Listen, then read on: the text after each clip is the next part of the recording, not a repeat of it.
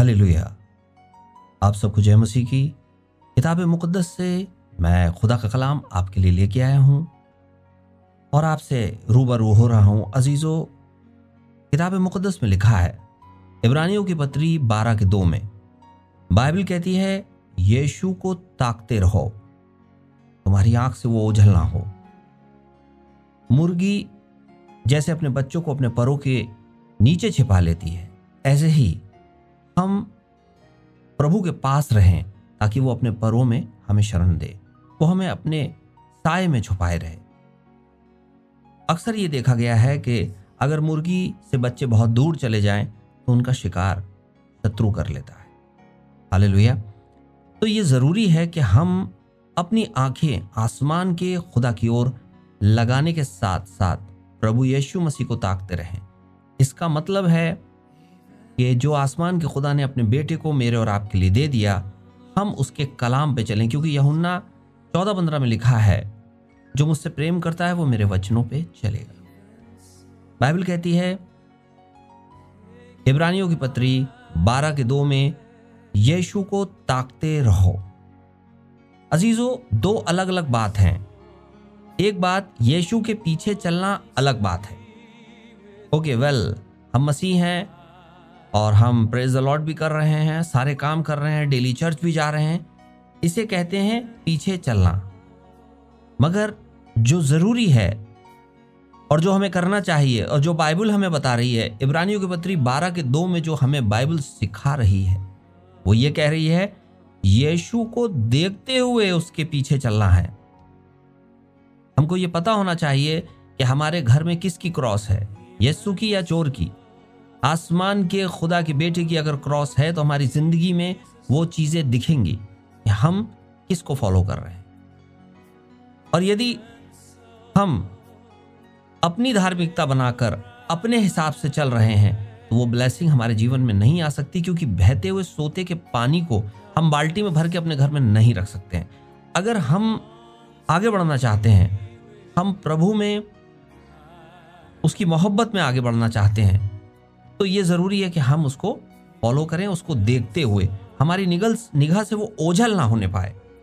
क्योंकि बाइबल ऐसा कहती है, जब जब लोगों ने ऐसा सोचा है कि प्रभु हमारे साथ है और हमें कोई परेशानी नहीं है, लेकिन प्रभु जब जीवन में आता है, तब बड़ा ही रौनक और बड़े ही अनुग्रह के साथ हमारे जीवन में उसकी इच्छाएँ प्रकट होती हैं। लेकिन अगर वो नाराज़ हो जाता है और हमारे जीवन से चला जाता है तो हमें पता नहीं चलता है। और अजीजो, ऐसा ही सैमसन के साथ भी हुआ था। उसके साथ खुदा था, उसने उसको ताकत दी, उसने तमाम बड़े बड़े काम किए उस ताकत से। लेकिन वो प्रभु के पीछे तो चलता था, लेकिन कहीं ना कहीं उसकी निगाह आसमान के, खुदा के ऊपर से हट गई। और नतीजा ये हुआ कि जो उसे मना किया गया था वो राज उसने बता दिया। और उसके बाद उसके जीवन में कष्ट आया, उसकी आँखें फोड़ दी गई, तमाम बातें हुई, लेकिन उसने खुदा के आगे रिपेंड किया और प्रभु से एक बार फिर ताकत मांगी तो आसमान के खुदा ने उसको फिर से ताकत दी। तो आज ज़रूरी यह है कि हमारी निगाह किस पर है? हमारी निगाह लोगों पर है, परेशानियों और समस्याओं पे है या आसमान के खुदा के बेटे पे है? हमारा ज़िंदगी का फैसला इन्हीं बात पे होगा। बाइबल ऐसा कहती है, जब इसराइली मिस्र से निकल के आ रहे थे तो वो बहुत चिल्ला रहे थे समुद्र के पास खड़े होके कि पीछे से रथों पे मिस्री आ रहे हैं, हमें मार देंगे। लेकिन मूसा शांत था। क्यों शांत था? क्योंकि बाइबल ऐसा कहती है कि मूसा की निगाह आसमान के खुदा की ओर थी और इसराइलियों की निगाह बार बार पलट कर मिश्रियों की ओर थी। और जब मूसा ने उनको हौसला दिया कि आसमान का खुदा कहता है, इन मिश्रियों को दोबारा कभी नहीं देखोगे। उन्होंने यकीन किया। फिर उन्होंने अपनी आँखों को बदल लिया। उन्होंने मिश्रियों पे नहीं, खुदा पे लगाई और यही वजह थी कि वो समुंदर को पार कर पाए। यही कोशिश जब मिश्रियों ने की तो उस समुंदर में डूब मरे। हालेलुया।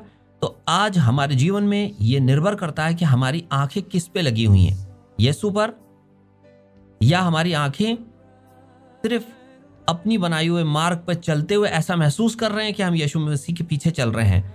दुनिया की किस्से, कहानी और बातें आज हमें प्रचार में और सब जगह सुनने को मिलती हैं, मगर यीशु का नाम बहुत छोटा सा मिलता है, जबकि सेंटर ऑफ़ हार्ट गॉस्पिल का जीसस है। पूरी बाइबल एक ही व्यक्ति के बारे में लिखी गई है और उसका नाम है यीशु नासरी।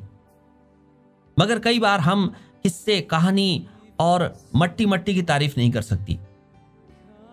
मैं आपकी तारीफ़ नहीं कर सकता, आप मेरी तारीफ़ नहीं कर सकते, तारीफ़ तो सिर्फ़ उस खुदा की है।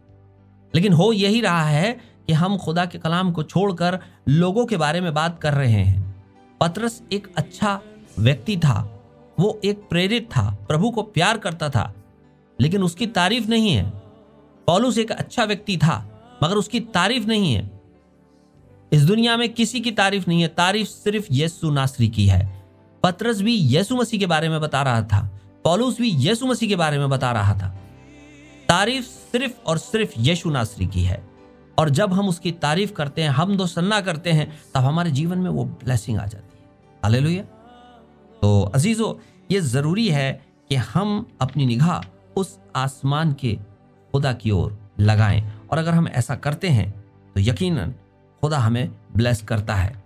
और बाइबल में आपने सुना है और पढ़ा भी है कि पतरस जब पानी पे चलना चाहता था, तब उसने प्रभु यीशु मसीह से कहा, आप उस कलाम में जाके पढ़ें, आप देखेंगे कि पतरस जब पानी पे चलने की इच्छा ज़ाहिर करी तो आसमान के खुदा के बेटे ने कहा आजा खाली उसको नहीं बुलाया था, सारे लोगों को बुलाया था, लेकिन हिम्मत उसने करी, आपको अपने जीवन में मेरिकल चाहिए तो भरोसे के साथ पैर रखना होगा। और उसने पानी पे पैर रखा और वो चलने लगा। लेकिन गौरतलब बात यह है, वहाँ ऐसा लिखा है कि जब लहरें उठ रही थी, उसको उसने देखा। यीशु मसीह से उसका आई कांटेक्ट खत्म हो गया। यीशु मसीह को उसने देखना बंद कर दिया। लहरों को देखकर उसको डर लग गया। और जब डर लग गया तो नतीजा क्या हुआ? वो डूबने लगा। आसमान के खुदा के बेटे ने हाथ देके उसको थाम लिया। जब भी हमारी निगाह दुनिया की ओर हो जाती है, अजीजो, हम डूबने लगते हैं। अगर हमें पानी पे चलना है, अगर अपने जीवन में उन मुसीबतों से, उस समुंदर, तीन मील के समुंदर को खोलना है तो आज हमें यीशु को देखना होगा। फोकस्ड जीसस को करना होगा। अगर हमारी आँखें उस पर लगी हैं तो हमको कोई पानी नहीं डुबा सकता। बाइबल कहती है, तू आग में जाएगा, लेकिन जलेगा नहीं। पानी में जाएगा, लेकिन डूबेगा नहीं। हाले तो खुदा के कलाम में यह बात साफ़ साफ़ लिखी है अजीजों। कि हमारी निगाह किस पे है? अगर हम यीशु को ताक रहे हैं, यीशु पे निगाह रखे हैं तो हमारे साथ भी वो होगा जो उस दिन मंदिर में पतरस जब प्रार्थना करने के लिए जा रहे थे, तब वहाँ पर क्या था? वहाँ पर पतरस ने उस लंगड़े से कहा, मेरी तरफ़ देख। अटेंशन चाहता था वो। और जैसे ही उसने पतरस की तरफ़ देखा, उसने कहा, तेरे तेरे, मेरे पास सोना और चांदी तो नहीं है, लेकिन मेरे पास एक नाम है। आला नाम यस्सु नासरी के नाम से चल फिर, और वो लंगड़ा उठ खड़ा हुआ। अटेंशन चाहिए। हमको सेंटर ऑफ़ हार्ट अपने जीवन में पहला स्थान यीशु को देना है। और अगर हम यीशु को देते हैं तो यकीनन खुदा हमारे जीवन में कार्य करता है। हालेलुया। तो जो इसराइलियों के साथ हुआ उनके लिए तीन मील का समुद्र खुल गया, जो उस लंगड़े भिखारी के साथ हुआ, वो मेरे और आपके साथ भी हो सकता है। फोकस्ड यीशु पर। अगर तकलीफ़ है, बीमारी है, डॉक्टर को दिखाइए, बिल्कुल दिखाइए। ज़िंदगी में तकलीफ़ है, परेशानी है, किसी अधिकारी के पास जाना, बिल्कुल जाइए। लेकिन सबसे पहला स्थान यीशु का है। वो अधिकारियों को दिलों को मुलायम कर देता है, तूफानों को थाम देता है, बीमारियों को उससे चंगा कर देता है। ऐसा यीशु नासरी। आप सबको जय मसीह की। शालोम, आप से एक बार फिर मैं उस बात को दोहराते हुए आगे मैं प्रार्थना में जाऊँगा। आप इस जो चैनल है, इसको सब्सक्राइब करिए और लोगों तक शेयर करिए ताकि खुदा का कलाम बाइबल कहती है, जो सेत में तुम्हें मिला है, उसे लोगों तक दो, ताकि लोगों तक पहुँचे और उनके जीवन में अनुग्रह आइए, आँखें बंद कर। धन्यवाद आसमानी खुदा, अपना रहम, अपनी दया बनाए रख।